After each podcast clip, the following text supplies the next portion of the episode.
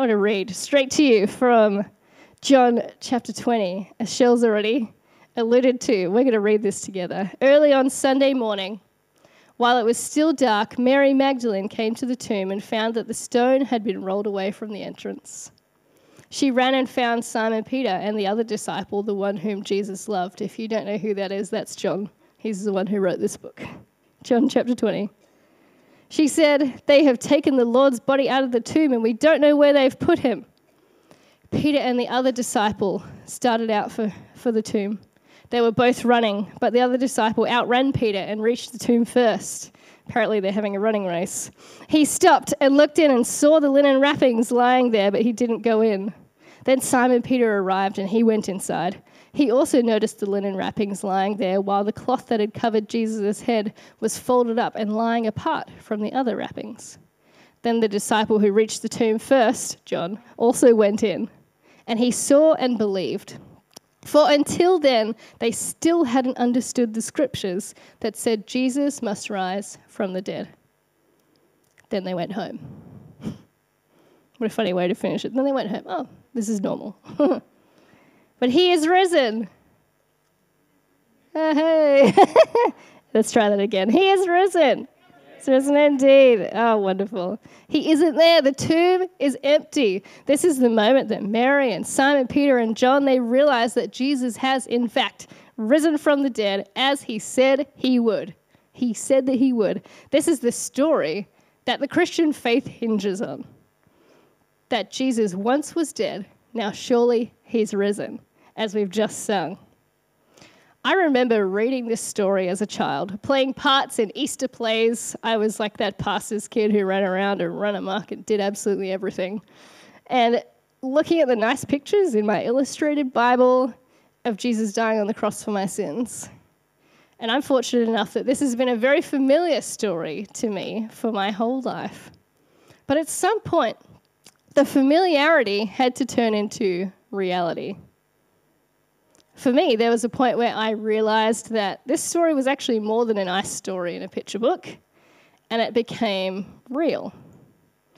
For the disciples, you can see where the things that they'd read about Jesus, the things that Jesus had said, these familiar words to them, I'm sure, when they became real, when they flipped from being just a story, just words, to reality.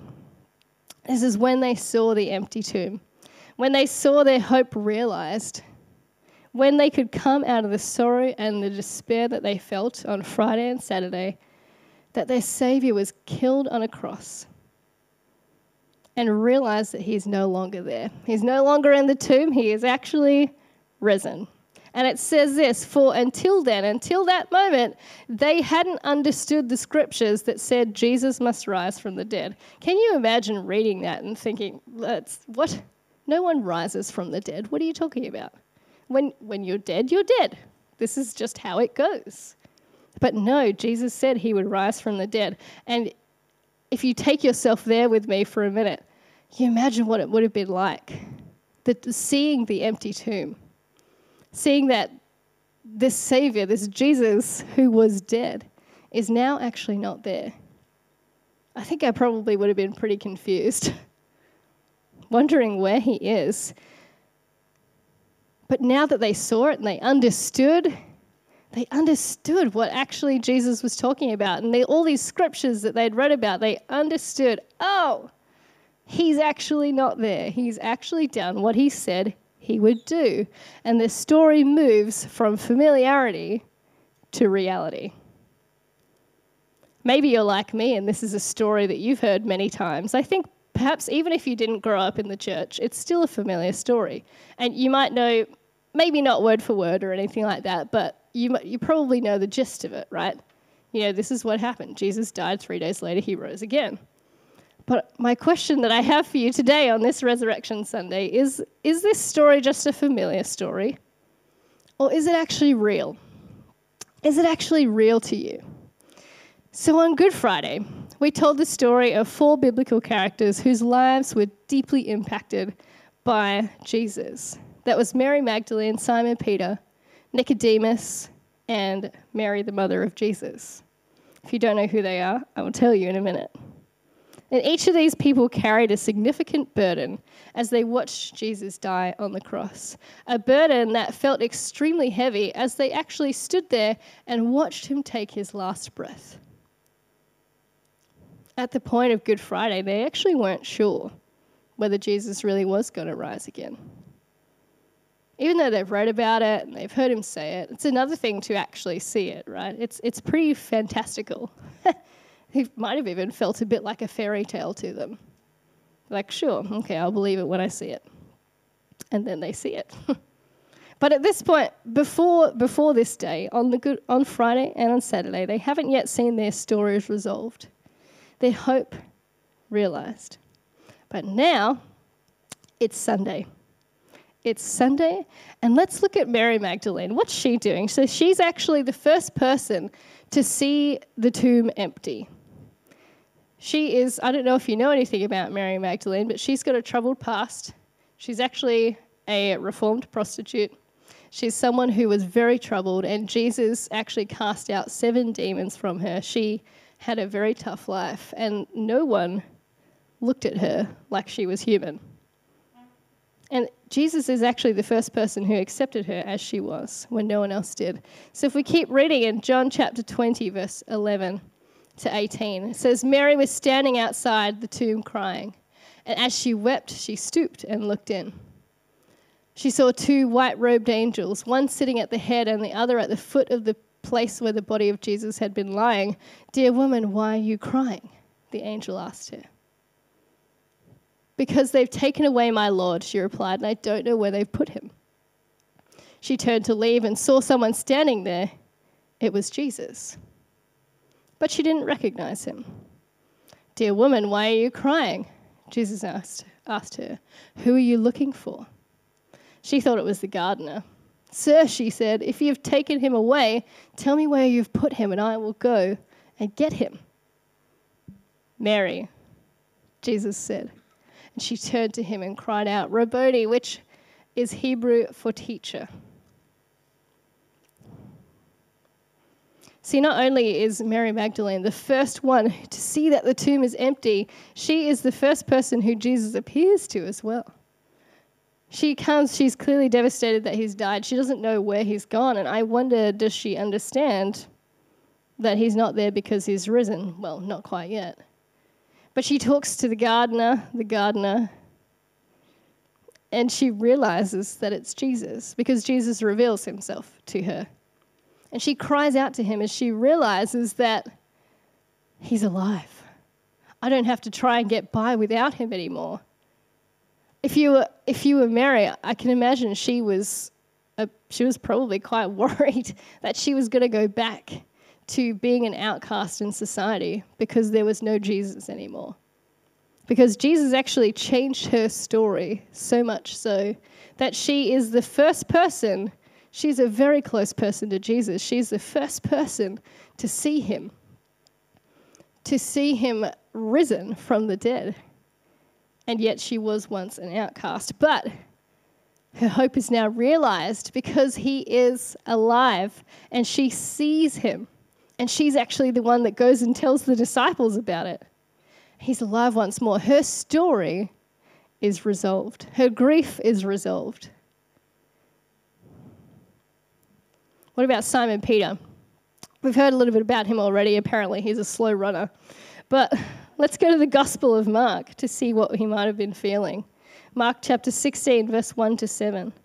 Saturday evening, when the Sabbath ended, Mary Magdalene, Mary the mother of James, and Salome went out and purchased burial spices so that they could anoint Jesus' body. Very early on Sunday morning, just at sunrise, they went to the tomb. On the way, they were asking each other, who will roll the stone away from us, for us to the entrance of the tomb? But as they arrived, they looked up and saw that the stone, which was very large, had been rolled aside. When they entered the tomb, they saw a young man clothed in a white robe sitting at the right side. The women were shocked, but the angel said, "Don't be alarmed. You are looking for Jesus of Nazareth, who was crucified. He isn't here. He is risen from the dead. Look, this is where they laid his body. Now go and tell his disciples, including Peter, that Jesus is going ahead of you to Galilee. You will see him there, just as he told you before he died. It says, now go and tell his disciples, including Peter. That's Simon Peter. I wonder what's going on for Peter there. We know that he's denied Jesus 3 times before he went to the cross. We know that he's very ashamed of that. You know, he's got some regrets. He's normally actually a really confident guy. He's very outspoken.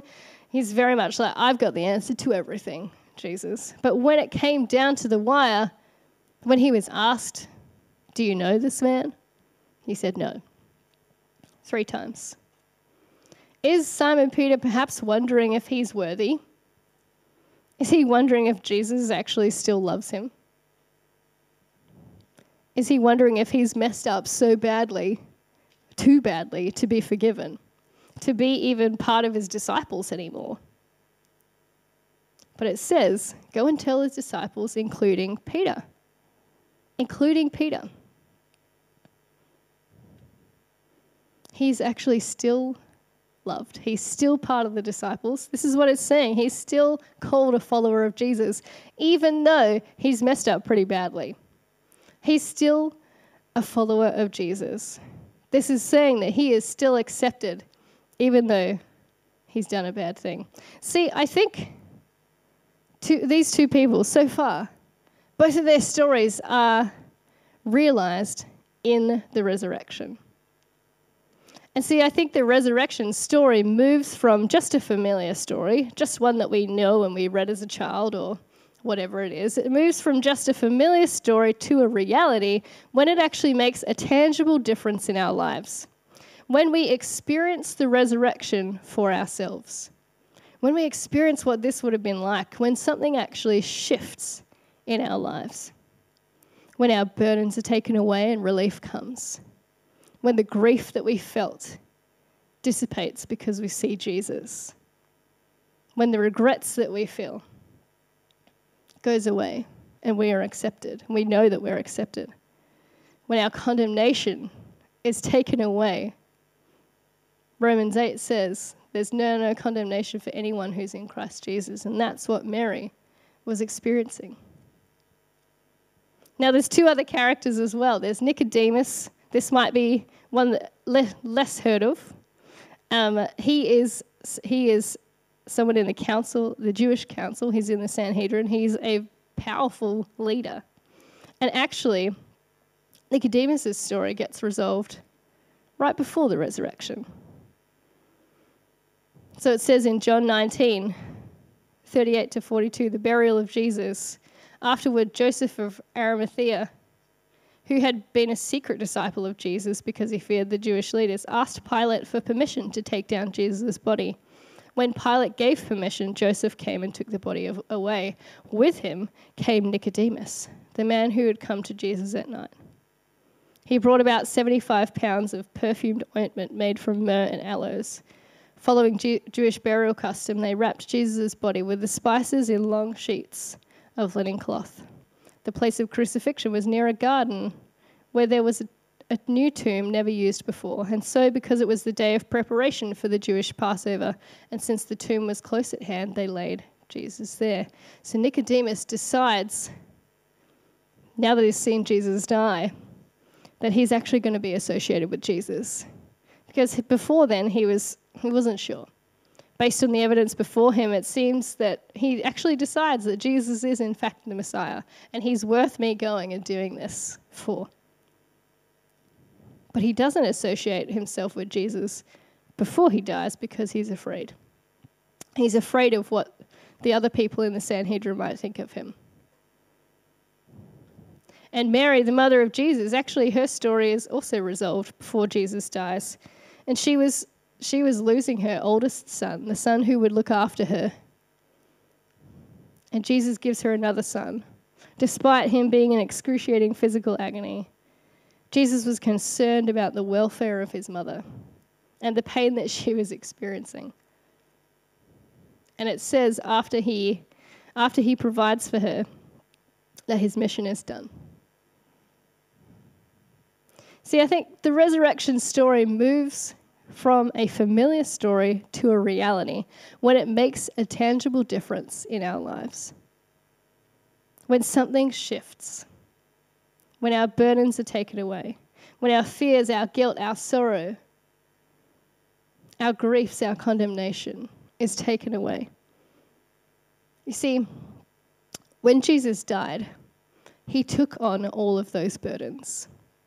He took all of them on, and he took them to the grave for not only for these four people we talked about, but actually for you and for me, for each one of us. For Mary, it was for fear of condemnation. For Simon Peter, the grief that he felt and the regrets that he carried.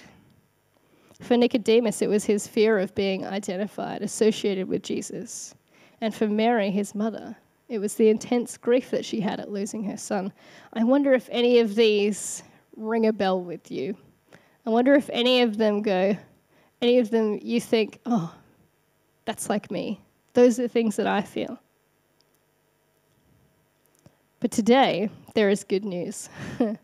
See, Jesus took all of these burdens with him to the grave. He took all of them. And actually, when Jesus rises on Sunday, on today, he leaves those burdens behind in the grave, and he rises without them, free from them.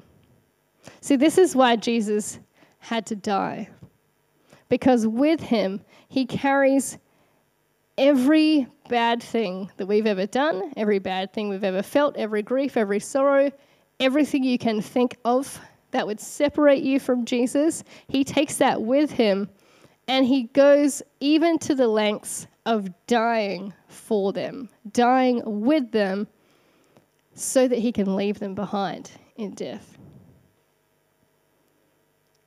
And the resurrection becomes real for us when we realize that that is actually for me. That's actually for you. That the things that you feel, the grief that you feel, the pain that you feel, whatever it is actually for you, that Jesus took that to the grave so that you can be whole. Let's read in Isaiah 53, verse 4-6. This is good news. Yet it was our weaknesses he carried. It was our sorrows that weighed him down, and we thought his troubles were a punishment from God, a punishment for his own sins. But he was pierced for our rebellion, crushed for our sins. He was beaten so that we could be whole. He was whipped so that we could be healed. All of us, like sheep, have strayed away. We have left God's paths to follow our own. Yet the Lord laid on him. The Lord laid on him, Jesus, the sins of us all. See, all of us have strayed away from God and from his best for us. We've left God's paths to follow our own instead. I think no matter how long you've known Jesus, there are times in our lives when we all do that. It's not a we're always perfect by any means. It's that we need Jesus so that we can remain whole, so that even when we've decided that we're going to follow him, we can continue to follow him and continue to be whole. And even though we've done that, even though we have strayed away from God and what his best is for us, he still laid on Jesus the sins of us all. He still sent his son, even though we turned our backs on him. And you know, when we choose to believe that Jesus did actually do what he said he was going to do on this day, what he did today, what we celebrate today, it removes the fear that we carry. It takes away the guilt. It takes away the sorrows, the grief that we might feel, the sins that we've committed against each other and against God. Jesus came to take all of that on himself so that we didn't have to carry it anymore. Perhaps you're going around life with what feels like a really big burden on your back, on your shoulders. Perhaps you're going around carrying a grief that you can't seem to shake, carrying a burden that feels too heavy for you to carry on your own.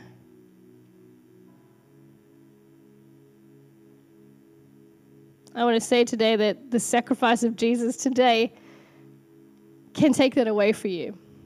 He wants to carry that for you.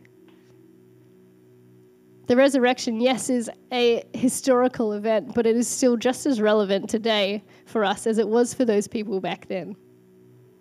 Because if we believe that Jesus actually did rise from the dead, we can then walk in freedom. We can then walk free of our burdens, free of our griefs that we feel, free of the sorrows that we carry. Whatever it is, insert here, whatever it is that you're feeling, that God can actually take those for you. And Jesus did that. He took that burden for you down to the grave, and then he rises again without it. He rises again free, a spotless lamb, so that you can know him. And this is good news. So my question, is this familiar or is it real? I want to give you an opportunity for this to be real today, for this story to become more than just a story in a picture book, or a story that we read or that we participate in once a year when we come to Easter services with our parents or whoever. I want to give you an opportunity to take a hold of the reality that Jesus rose again, that he actually defeated death so that you could know him, so that you could know him personally. And if you're carrying something today, if you came in here feeling really heavy, if you've been carrying some burden on your back, today is the day that it gets resolved. Today is the day that you can put that on Jesus. You can give that to Jesus and he will rise again without that burden. You don't need to carry it anymore. And you might be sitting here wondering, does he carry my struggles with my family? Does he carry my losses? Does Jesus carry the hurts that I can't seem to get past? Does he carry the pain that I experience on a daily basis? Does he carry the anxiety that I experience? The depression? Does he carry the grief that I've been ignoring? It's just sitting there on my shoulders. The answer is yes. Yes, he does. And he died taking all of that down to the grave so that you could be free, so that you could be whole. It says he was pierced for our rebellion, crushed for our sins. He was beaten so that we could be whole. He was whipped so that we could be healed. Awful, awful images. But he was beaten so that you could be whole. Insert your name here. He was whipped so that you could be healed. Even if you've strayed away, today is the day that you can come back. You can come back and you are invited back today. Today is the day of resolution. And so as we sit here, wherever we're joining, I want to invite you to just shut your eyes. Assume an attitude of prayer with us.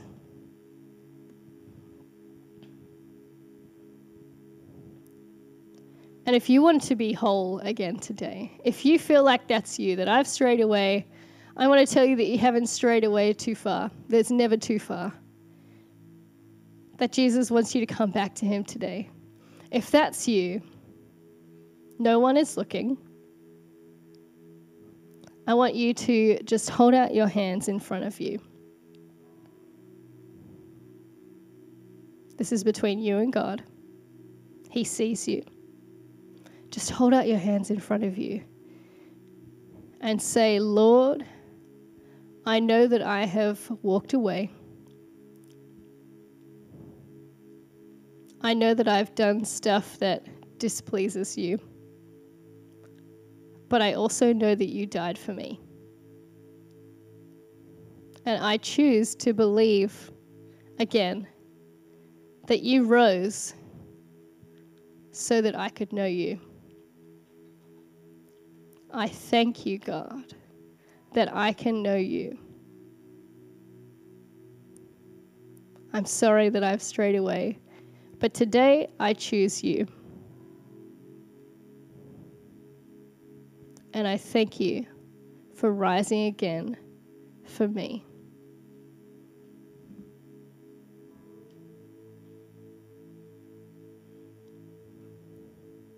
Maybe you're sitting here and there's a burden that you carry. If you're sitting there, you know what it is. I don't need to tell you. But if you're sitting there and there's this niggling thing inside of you, that's the Holy Spirit. He's telling you, you don't need to carry this anymore.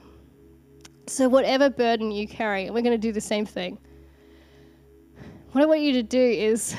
This might feel a little weird, but imagine yourself taking it off your shoulders and holding it out in front of you. There's something so powerful about just imagining giving it to Jesus. Take it off your shoulders, hold it out in front of you, because Jesus is going to take it away from you today. Father, I pray for those who are feeling that burden, whatever it is, God. You know it. You know each one of us. Would you take our burdens on you, God? We believe that you died so that we could know you. You died and took those burdens down to the grave. Lord, take our burdens now. Take them away from us. We give them to you, Father, knowing that you are strong enough, knowing that you defeated death so that we could be whole.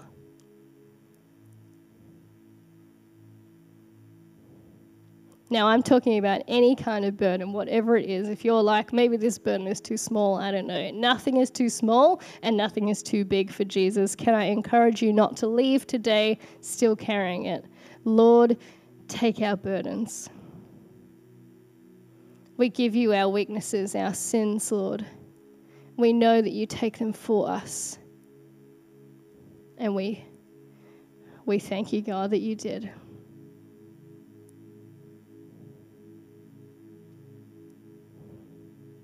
Father, we believe that you died and rose again. You rose again on this day, and that we don't have to leave still burdened. We don't have to leave still carrying the things that we've done, the sorrows, the griefs that we experience. We don't have to leave with them because of what you've done.